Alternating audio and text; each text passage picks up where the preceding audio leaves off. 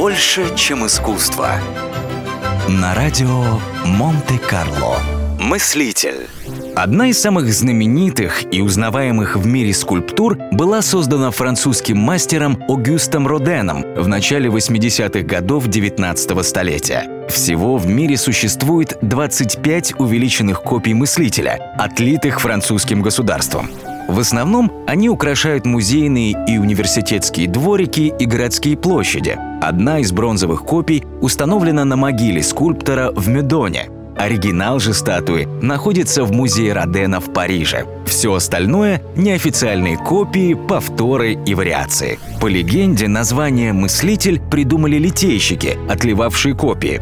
Сам Роден назвал свою скульптуру «Поэт». Она была частью грандиозной композиции «Врата ада», созданной по мотивам божественной комедии и изображала Данте, наблюдающего за мучениями грешников. Роденовский Данте вышел невероятно атлетичным, хотя в жизни был худым и носил хитон. Скульптор, так легко обнажавший в работах своих легендарных современников, решил раздеть и классика.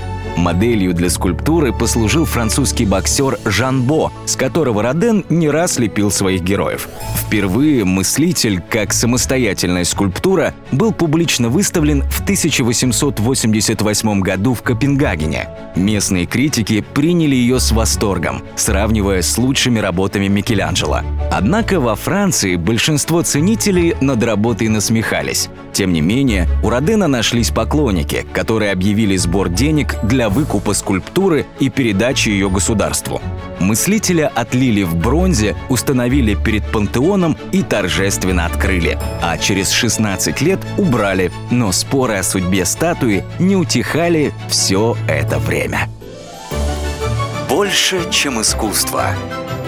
На радио Монте-Карло.